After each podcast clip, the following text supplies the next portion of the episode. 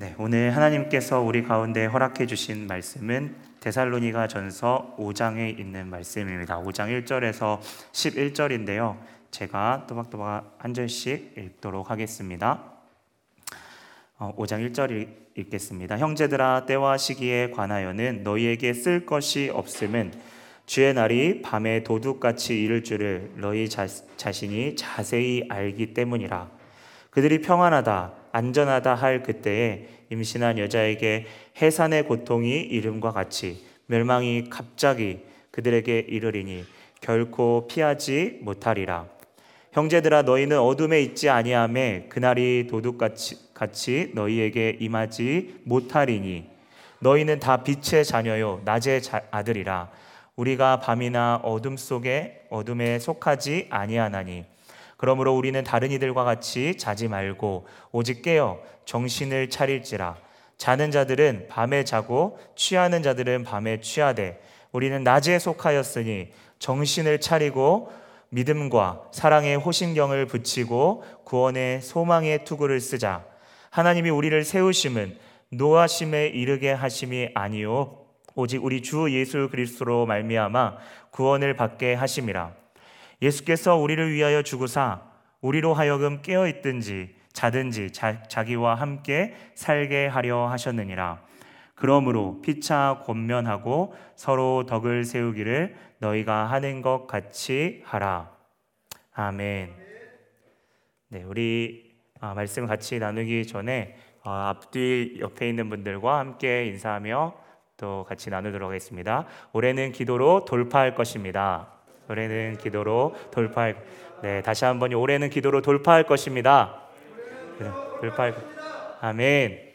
네, 오직 깨어 정신을 차릴지라라고 하는 제목으로 하나님의 말씀을 여러분과 함께 나누고 싶습니다. 수많은 경쟁과 그 경쟁에서 이기고 더 노력하면 더 많은 것을 차지하고 가져갈 수 있다고 여러분 우리의 가까이 있는 광고와 마케팅하는 우리의 경쟁 사회를 우리는 살아가고 있습니다.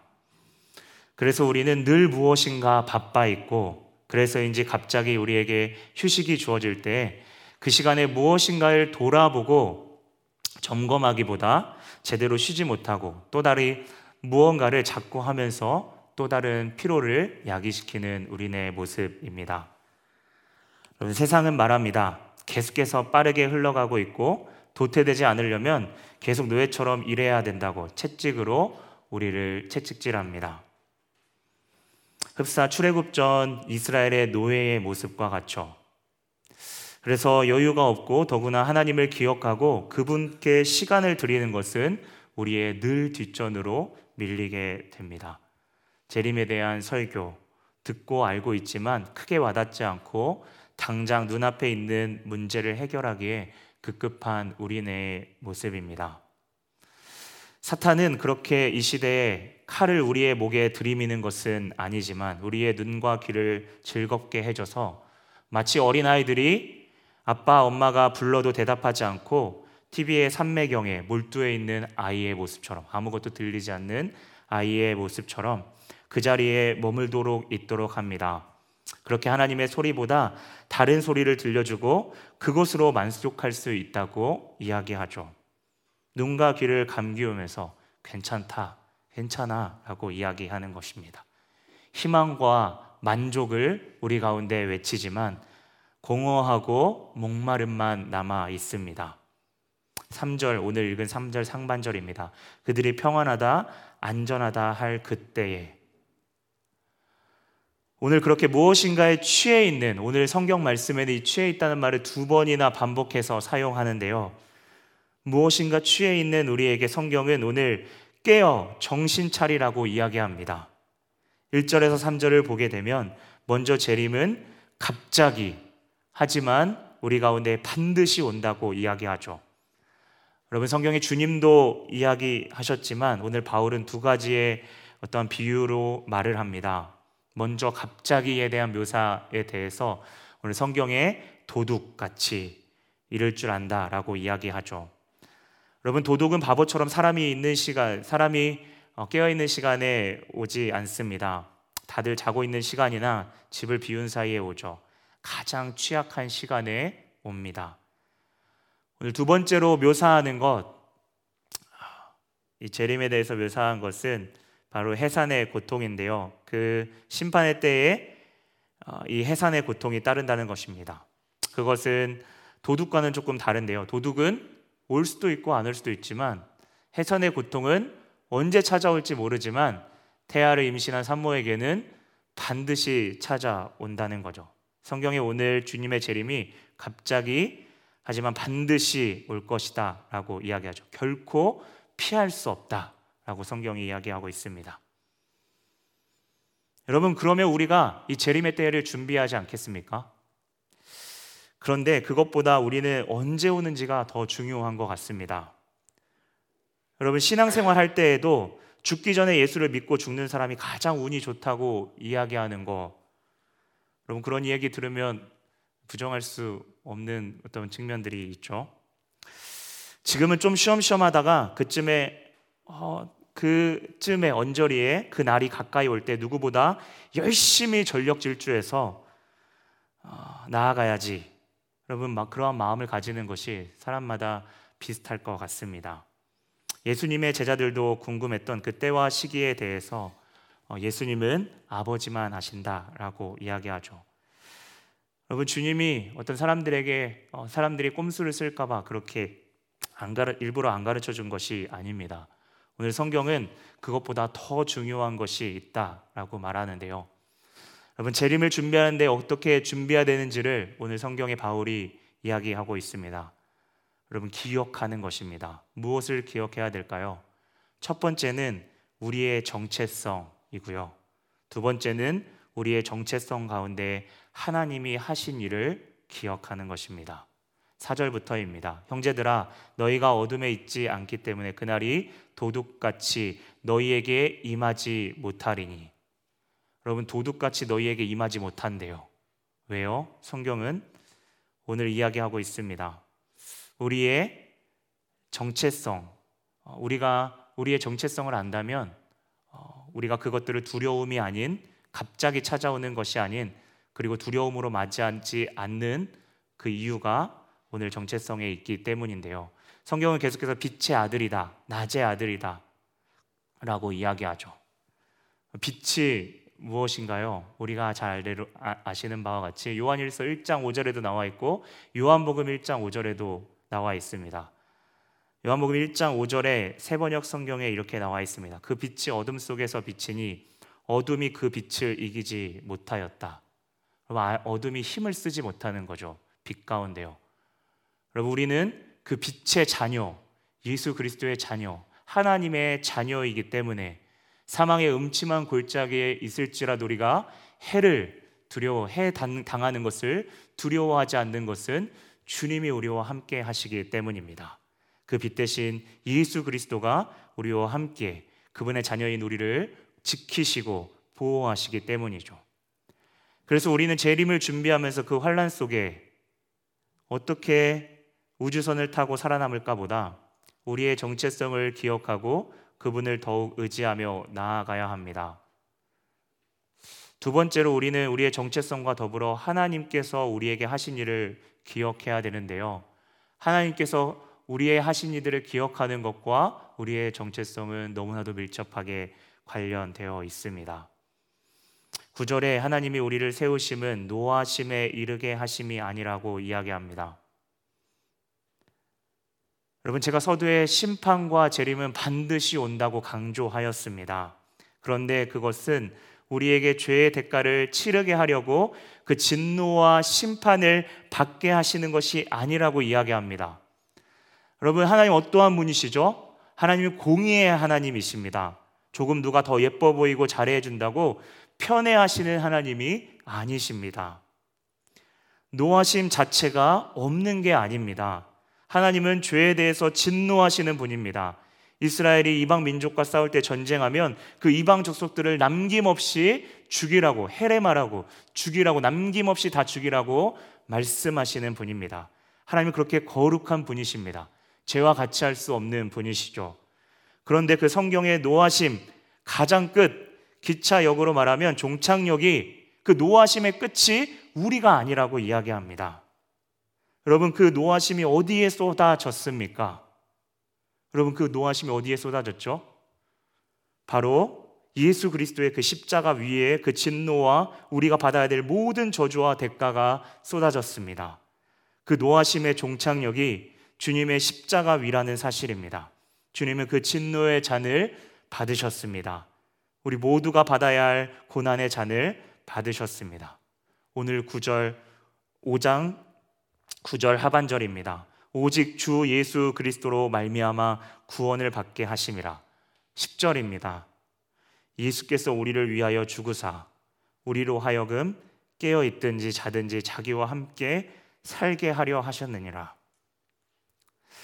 우리를 영원히 자신과 함께 살게 하기 위해서 그 노하심을 우리 주님께서 다 받으셨다는 사실입니다. 우리의 정체성은 바로 이 예수가 하신 일 때문에 단순 어떤 맹세, 맹신이 아니라 진리이며 우리가 믿음으로 난 하나님의 자녀라 라고 담대하게 고백할 수 있는 것이죠.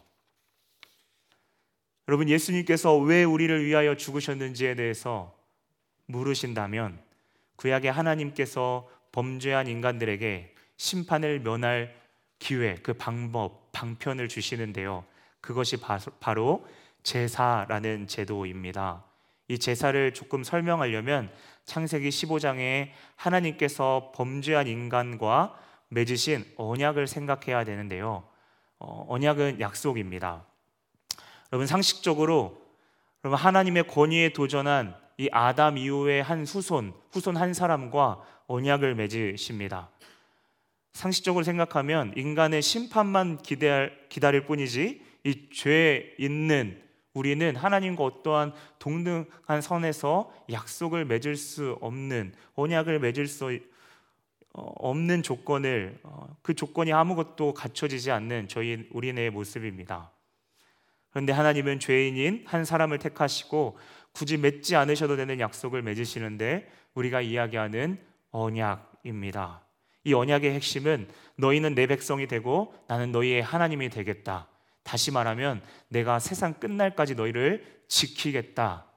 너희를 포기하지 않고 너희를 지키겠다라고 하는 하나님의 약속이죠.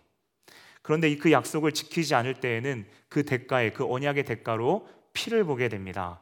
서로의 신뢰 관계가 지키지 않으면 죽어야 되는 것이죠. 서로를 죽이려고 언약을 맺나요? 아닙니다. 그 목적이 아니라 쌍방이 어쩌면 살기 위해서 그 신의를 어떻게든 깨지 않기 위해서 죽음처럼 죽음이 대가로 주어졌으니까 우리는 그 그것을 무겁게 엄중하게 생각하고 그 약속 가운데 다가가야 된다라고 하는데 그 목적이 있습니다. 여러분 근데 인간이 그 약속을 깨게 됩니다. 계속 깨죠. 범죄하게 됩니다. 하나님은 우리를 죽이시지 않고 그의 죄의 대가로 대신 받게 하시고 돌이킬 수 있는 방편을 주셨는데 제가 아까 전에 종전에 말했던 바로 제사라는 제도입니다. 여러분 그래서 제사는 단순히 우리의 죄가 동물에게 전가되어서 우리가 씻음 받은 그 차원을 넘어서서 그 동물의 제사의 피와 그 태워짐, 그 제사의 모습들을 통해서 우리의 죄가 얼마나 죄의 대가가 얼마나 크고 그 죄의 대가에 대해서 하나님의 그 용서하심이 얼마나 값없으신지를 우리 가운데 얼마나 그것이 귀한지를 기억하는데 그 제사의 목적이 있었습니다. 여러분 그런데 성경에 보게 되면 이 제사가 이제는 매번 드려지는 동물의 제사가 아니라 예수님이 모든 죄에 대한 대가로서 화목 제물이 되어서 단번에 죽으심으로 그 전까지 제사를 통해 끊이지 않고 유지되었던 그 생명을 그분의 죽으심으로 우리가 얻게 되었다는 사실입니다. 로마서 3장 25절에서 26절입니다. 이 예수를 하나님이 그의 피로써 믿음으로 말미암아 화목 제물로 세우셨으니 이는 하나님께서 길을 참으시는 중에 전에 지은 죄를 간과하심으로 하나님의 의로우심을 나타내려 하심이니 곧 이때에 자기의 의로우심을 나타내사 자기도 의로우시며 또한 예수를 믿는 자를 의롭다 하게 하려 하심이라. 여러분 자기도 자신도 예수 하나님 자신도 의로우시지만 예수를 믿는 우리를 의롭다 하기 위해서 그분이 화목 제물로 죽으셨다는 사실입니다. 그래서 성경은 그 나를 위해서 죽으신 그분을 영접하는 자, 곧 그의 이름을 믿는 자들에게 하나님의 자녀가 되는 권세를 주셨다라고 이야기합니다. 그 피로 말미암아 우리가 오늘 구절에 오직 주 예수 그리스도로 말미암아 구원받은 것입니다. 하나님의 자녀로서의 정체성이 이 예수의 피로 말미암아 허구가 아니라 진짜 우리는 낮의 자녀이며 빛의 아들이다. 하나님의 자녀이다. 그것이 실제이다. 우리가 담대하게 선포할 수 있는 것이죠. 그 자녀들에게 그날이 도둑같이 임하지 않는다는 것입니다. 그래서 예수님이 재림에 그때는 믿는 자들에게 두려움이 아니라 기대이며 소망하는 때라는 사실입니다. 예수님의 때가 신자에게 도둑같이 임하지 않는 데에 한 가지 더 성경이 오늘 1절에 그 때와 시기에 대해서 네, 너희가 이미 자세히 알고 있다. 여러분 데살로니가 성도들은 이미 자세하게 다 알고 있었지만 여러분 우리에게는 다시 한번 좀 그거에 대해서 아, 좀 생각해 볼 중요한 부분이 있는 것 같습니다. 여러분 1절에 우리가 생각하는 때와 시기 아, 때와 시기에는 너희가 알 거 없다라고 할 때 여러분 그것이 완전히 우리 가운데에 이야기되어져야 되는 것이 아니다.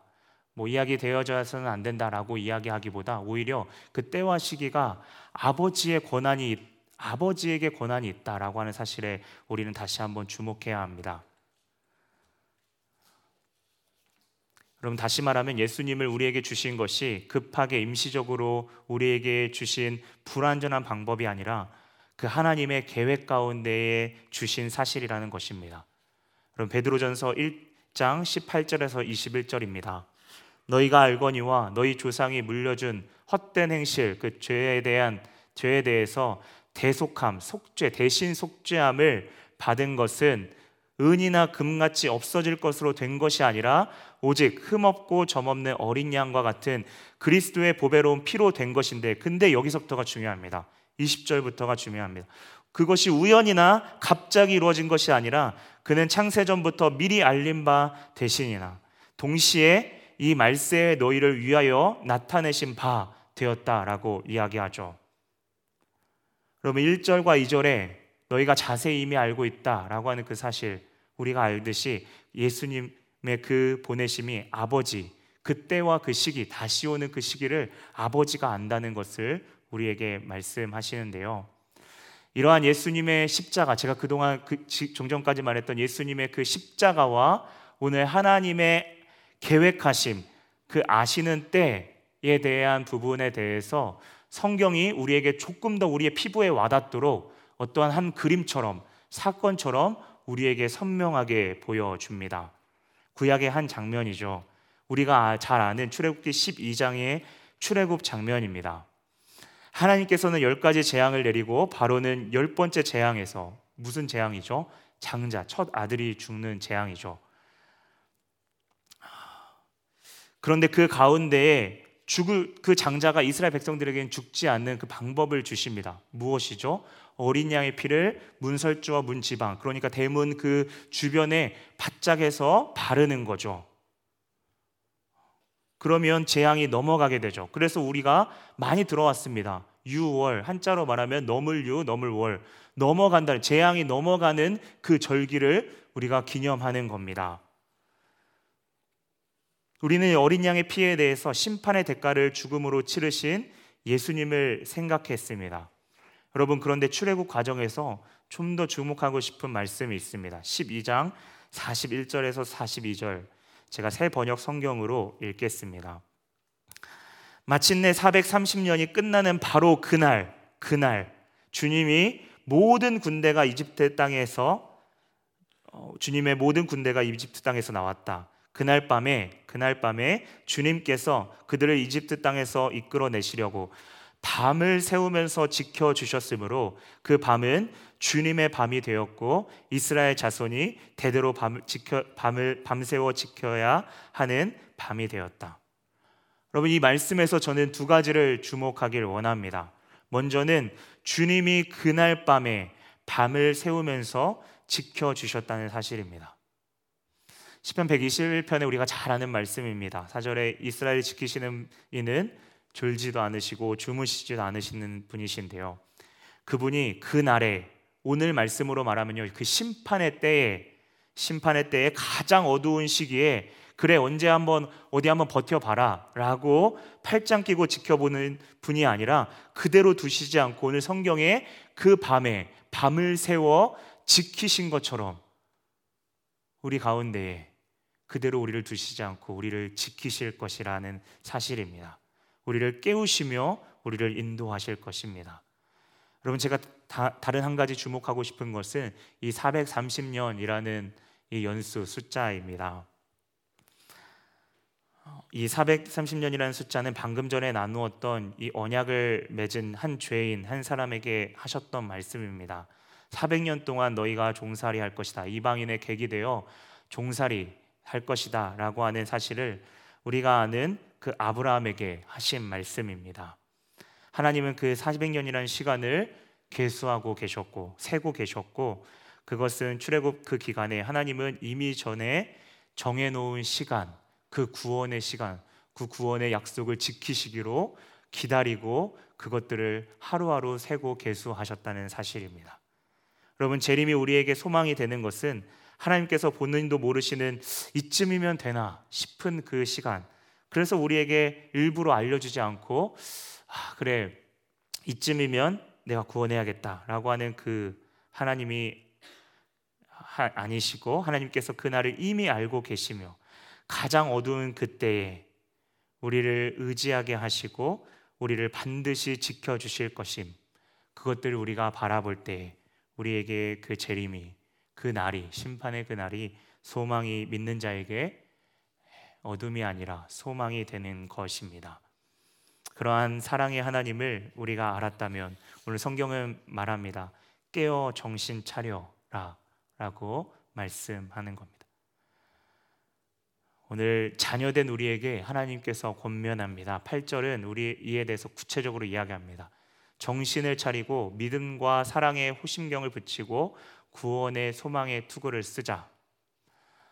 여러분 영적인 전투는 아직 끝나지 않았습니다. 데살로니가 성도들처럼 다른 신을 버리고 오직 하나님만 섬기며 믿음 가운데 거룩하고 구별된 모습으로 살아가라 라고 이야기하고 있습니다. 동시에 사랑의 수고를 떠올리며 이 관계 가운데에 수고로움이 있을 것이지만 그 수고로움 가운데 희생이 있음을 그 가운데 너희가 나아가야 됨을 이야기합니다. 오늘 그리고 그 모든 것에 있어서 주님이 주시는 그 소망을 품고 인내함으로 너희가 나아가야 된다라고 우리에게 권면하는데요. 여러분 이 권면에 있어서 우리가 다시 한번 주목하고 싶은 제가 설교 때마다 너무나도 반복했지만 반복했던 우리를 세우시고 오늘 구절에 우리를 세우시고 이 모든 것에 모든 것에 마치 우리에게 전투복을 허락하시면서 입으라고 건네시는 그 하나님을 생각하게 합니다. 제가 왜 이렇게 표현했을까요? 데살로니가 1장에요. 믿음과 짝꿍이 되는 말이 단어가 뭐였죠? 너무 많이 반복했죠. 역사입니다. 역사는 성령 하나님, 하나님께서 일하심, 하나님께서 주도하심을 기억하게 합니다. 여러분 사랑의 수고, 수고하며 우리가 항상 생각하죠. 수고하고 무거운 짐. 우리가 할 수 없는 것을 주님이 하셨고 주님이 따라오라는 그 길 가운데 우리는 나아가는 것입니다. 여러분 소망의 인내는 우리를 뭘 생각하게 하나요? 부모가 자녀를 기울이 바울이 표현했어요. 직접 표현한 이야기입니다. 부모가 자녀를 이렇게 자라게 해서 끝내 인내함으로 계속 키우는 것처럼 하나님께서 그 구원의 날에 우리를 그냥 놔두시지 않고 우리를 자라게 하시는 때로는 고난의 길 또 광야의 길로 이끄시지만 점점 하나님을 알아가고 겸손히 진짜 하나님이 누구신지를 알아가게 하시는 그 하나님께서 우리를 천국 가는 그날까지 우리의 믿음을 자라게 하시고 세우실 것이라는 그 소망을 그 인내하신 그 주님을 바라보며 나아가게 하시는 그래서 우리가 투구를 쓰고 호심경을 붙이는 것 같지만 그것을 건네시고 우리와 함께 하시는 주님을 우리는 기억하며 나아가는 것입니다. 오늘 이러한 영적 싸움에 대해서 하나님의 일하심, 여러분 역사를 경험하는 시간, 그럼 조금 추상적으로 들릴 수 있는데요. 그 역사를 경험하는 시간이 여러분 언제세요? 그 실제 하나님께서 우리 가운데 전신갑주를 입히시고 하나님의 그 영적인 전투에게 싸워 이기게 하시는 걸 여러분 가장 피부로 느끼는 시간이 언제이십니까? 여러분 겟세만의 기도에서 오늘 큐티에서 다 읽어 보셨을 거예요. 깨어 기도하는 시간입니다. 너희가 머물러 여기 머물러 깨어 있으라. 바로 기도하는 시간이죠. 여러분 주님은 가장 괴롭고 슬픈 시간에 기도하셨습니다. 그 시간은 밤중이었고 아주 피곤한 시간이었습니다. 제자들에게 기도를 요청하셨지만 그분은 우리의 연약함을 아셨습니다. 오늘 말씀이에요. 마음은 원이로되 육신이 약하다. 여러분 육신은 우리가 우리의 본성이죠. 그렇죠. 죄성인 우리의 본성입니다. 끈질기죠. 마음은 그러한 경향을 극복하고 하나님께 우리 극복하고 하나님께 나아가도록 우리에게 주신 성령 하나님의 그 능력임을 우리가 생각한다면 그 능력 가운데에 이기고 경험하게 하는 그 육신의 그 죄성 어떻게든 기도하지 않고 하나님께 머물도록 하지 않는 그곳에서 이기며 나아갈 수 있는 성령의 능력을 경험할 수 있는 시간이 바로 기도의 시간이라는 사실입니다. 여러분 이렇게 생각할 때 기도는 수동적인 것이 아니라 여러분 점점 그렇게 우리가 깊이 생각할 때 기도는 하나님과 소통하는 그 어떠한 액션보다 가장 적극적인 하나님의 통로라는 사실입니다. 오늘 우리가 우리의 정체성과 하나님의 일하심을 인식하며 깨어 반응하는 시간이 바로 기도의 시간이라는 것입니다. 다르게 이야기하면 그 기도의 시간은 그 아들을 주시며 끝까지 보호하시는 사랑의 하나님이 자녀된 자에게 주시는 권세를 우리가 가장 잘 활용하는 시간이 바로 기도의 시간입니다. 마가복음 14장 36절에 아빠 아버지 아람어는요 아바 가장 친근한 가까이에 계시는 아버지께 이야기하는 아버지 우리를 도우시는 그 아버지를 우리가 진실로 우리가 인식하며 고백하면서 하나님 아버지라고 부르시 부를 때 우리를 포기하지 않으시는 그 주님이 우리의 기도를 들으시고 그 하나님의 일하심을 믿음의 눈으로 우리 가운데 보게 하신다는 사실입니다. 여러분 오늘 말씀에도 있죠. 겟세만에 여러분 기도하는데 따라갔던 세 제자, 네, 예수님의 가장 가까이 있었던 그 제자들이 기도하지 못하고 잠자게 되죠. 그들은 예수님이 죽는 곳에 나도 따라 죽겠습니다라고 했던 자들입니다. 그런데요, 주님은 너희가 그렇게 말하는 그 시기 말고 주님이 원하시는 그 시기에 깨어 있으라. 내가 필요한 시간에 나와 있기를 원한다. 라고 오늘 말씀하십니다. 사실 주님에게 가장 필요한 시간은 우리에게도 주님을 가장 찾고 구해야 하는 시간입니다. 그런데요, 그 시간은 대체적으로 피곤하고 바쁜 시간입니다. 우리는 이것 좀 마저 끝내고 주님과 관계 맺을게요. 말하지만 주님은 이 가장 어두운 시기에 깨워 나와 함께 하자 라고 지금도 말씀하고 계십니다. 여러분 다르게 이야기하면 사탄의 계략은 서두에도 제가 이야기했지만 처음에도 이야기했지만 기도의 시간을 형식화하거나 포기하게 하는 것입니다. 바쁘고 지치게 만들어서 귀찮게 만드는 것이죠. 하나님을 기억하고 그분이 어떠한 분이신지 깊이 묵상하는 시간을 어떻게든 껍데기처럼 그렇게 안 중요한 시간으로 인식하도록 하는 겁니다. 동시에 우리가 의지할 수 있는 다른 것들을 우리의 손에 하나하나씩 몰래 지워줍니다. 주일에도 들었지만 이스라엘 백성들이 하나님을 섬기지 않아서 하나님이 진노하신 것이 아닙니다. 여러분 그들이 하나님을 섬기면서 동시에 이방신을 섬겼기 때문에 자기 자신을 섬겼기 때문입니다. 자기가 원하는 것을 섬겼기 때문입니다. 우리는 너무나도 여러분 풍족한 시대에 살고 있습니다. 동시에 바쁜 시대를 살고 있습니다. 계속 배우지 않으면 불안하고 조급한 시대입니다. 기도보다 더 중요한 것이 많, 많다는 것을 여러분 겉으로는 우리가 대화하지 않지만 인식하고 있고 주변 사람의 의견 중에 말하고 있으며 그것들을 아이들에게 가르치고 있습니다. 그런데요, 여러분 어느 정도 깨어 있는 것은 마치 이런 것 같다고 생각합니다. 아이가 잠들고 있는데 엄마가 이렇게 깨웠을 때 여러분 아침에 이렇게 아, 학교 가기 싫어서 잠에 덜깨 있는 그 상태.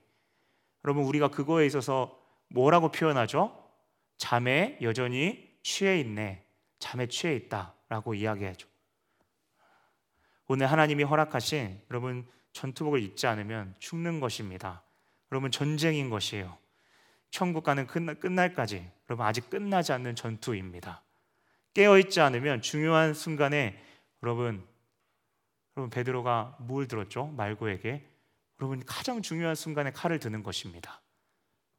주님이 오시기를 준비한다고 하면서 다른 것에 우리의 시선을 두는 것이 아니라 정말 주님 한 분만으로 더 깊이 바라보며 구하며 그 은혜를 기억하며 그 안에 머물기를 여러분 주님의 이름으로 다시 한번 간절히 부탁드립니다.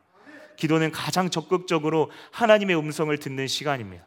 가장 바쁠 때 그때 엎드려서 가장 힘들어 피곤해 못 이길 때 주님을 간절히 찾아야 하는 그 시기가 바로 우리가 가장 여러분 도둑이 가장 그 취약한 시기 그 시기라는 때입니다. 여러분 주님은 반드시 오십니다. 여러분 노아가 방주를 120년 동안 만들었습니다. 여러분 120년 퀴즈론에서 맞추려고 하는 그 시기 120년이 중요한 게 아니고요. 여러분 120년을 한번 생각해 보세요. 여러분 성경에 이렇게 이야기하고 있습니다. 120년 그 날수가 죄악된 그들의 날수가 120년 남았다는 하나님의 경고가 먼저 있었다는 사실을 우리는 기억해야 합니다. 당시에 사람들은 설마 했겠죠. 하지만 하나님은 그 시간을 정하셨습니다. 그 시간에 오늘 말씀처럼 갑자기 오며 해산의 고통처럼 절대 피할 수 없, 없습니다. 하지만 우리가 오늘 본문에서 본 자녀를 보호하시는 하나님은 우리를 그냥 내버려 두시지 않으실 것입니다. 여러분, 영국에서 많이 울리죠. 저는 정말 깜짝깜짝 놀라고 귀가 찢어질 정도로 울리는 게 있습니다. 사이렌 소리죠. 여러분 예수님 시대에도 있었어요. 베드로에게 사이렌을 울리셨어요. 그렇죠? 네, 닭이 세 번 울기 전에. 네. 여러분 우리에게 계속해서 들려주시는 겁니다. 여러분 중요한 사실은 그 사이렌 소리를 듣고 깨닫고 엎드리면 바짝 엎드리면 됩니다.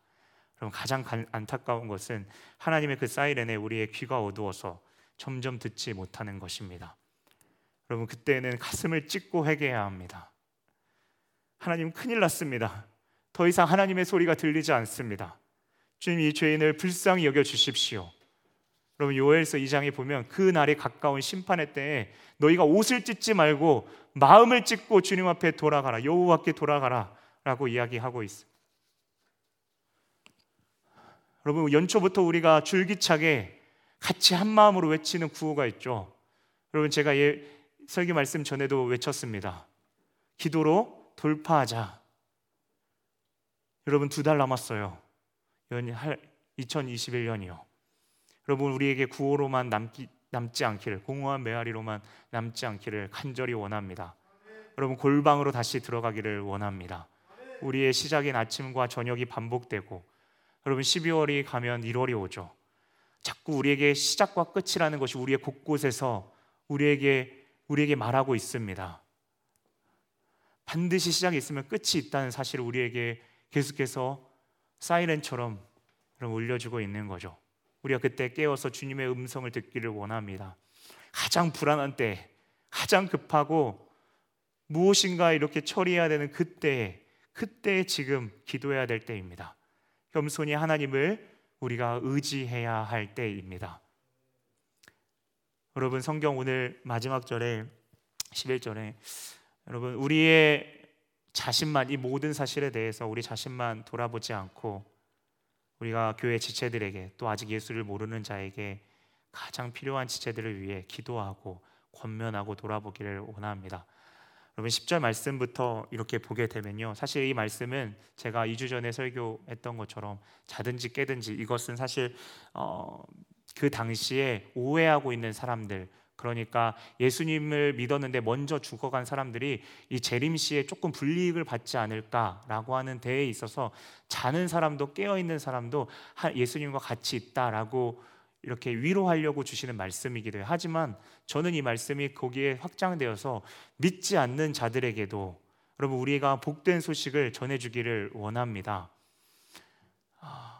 세상에 그 어떠한 것도 우리의 안전과 미래와 영혼을 책임져 주지 않고 오직 예수 그리스도만이 영원한 평강과 안식을 주신다는 그 사실입니다.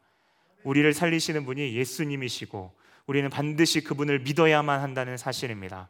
다만 우리가 말씀에 있어서 하나님은 우리를 테스트해서 통과 못하면 심판하시려고 하는 그 목적으로 그 악한 분이 아니시라 그 악한 분이 아니시고 오히려 아들을 내어 주셔서 지금도 그 기한을 연장시켜서 우리 모두가 그분 앞에 돌아오도록 돌이키도록 지금도 기다리고 인내하고 계시는 분을 여러분 우리 주변에 우리가 담대하게 전하기를 원합니다. 바쁜 시간들의 연속이겠지만 그렇게 많이 지쳐 있겠지만 여러분 우리의 정체성은 무엇이죠? 여러분 노예가 아닙니다. 우리의 정체성은 자녀입니다. 그리고 그 자녀에게 주, 주어진 특권이 기도입니다. 여러분 기도하지 않으면요, 우리는 그렇게 노예로 살아가는 거예요. 기도해야 기도하는 그때 우리가 자녀로 인식하며 그때 하나님을 하나님 우리 아버지 되심을 기억하며 나아가기를 원합니다. 자녀의 권세를 가볍게 여러분 치부하지 않기를 원합니다. 기도 가운데 우리를 위해 죽으신 예수 그리스도를 여러분 깊이 묵상하십시오. 그리고 그 아들을 내어 주시며 지금도 우리를 지키시며 그 완성된 구원의 길로 한 걸음 한 걸음 인도하실 그 하나님 아버지를 여러분 신뢰하십시오. 그 가운데에 주님이 허락하신 영적인 연적인 전투복을 챙겨 입고 매 순간 깨어서 주님 앞에 부르짖는 우리가 되기를 다시 한번 원합니다. 여러분 우리가 그 그 당시에 그때 언젠가 우리가 높아져서 하나님의 소리를 듣지 못할 때에는 마음을 찢고 하나님께 돌이키십시오. 그리고 그 기도 가운데 누구보다 재림을 소망하며 겸손히 주님의 음성을 정말 들으면서 그 깊은 기도 가운데 여러분 한 분 한 분 나아가시기를 주님의 이름으로 부탁드립니다. 하나님께서는 반드시 말씀하실 것입니다. 확성기에 대고 말씀하시는 것처럼 깊이 기도할 때에 깊이 주님을 묵상하고 주님 어떠한 분이신지를 우리가 깊이 사모하며 나아갈 때 여러분 때로는 우리의 눈에서 보이는 것 중에 모호하고 지쳐서 어떻게 나아가야 될지 모를 때 우리에게 지혜와 새 힘을 주실 것입니다. 거짓된 것에서 분별하며 영적인 전투에서 넉넉하게 승리하게 하실 것입니다. 여러분 오늘 제목 다시 한번 강조하고 싶습니다. 오직 깨어 정신 차리십시오. 오직 깨어 정신을 차리십시오. 정신을 차리고 무엇을 기억해야 합니까? 우리가 어떠한 사람인지 우리의 정체성과 우리의 정체성을 위해서 우리의 자녀됨을 위해서 그리스도가 또 하나님 아버지가 무엇을 우리 가운데 행하셨는지를 깊이 생각하면서 그 하나님을 인정하며 진정으로 소망하며 한 걸음 한 걸음 주님과 함께 동행하는 성도님들을 한 분 한 분 되시기를 주님의 이름으로 축원합니다. 아멘.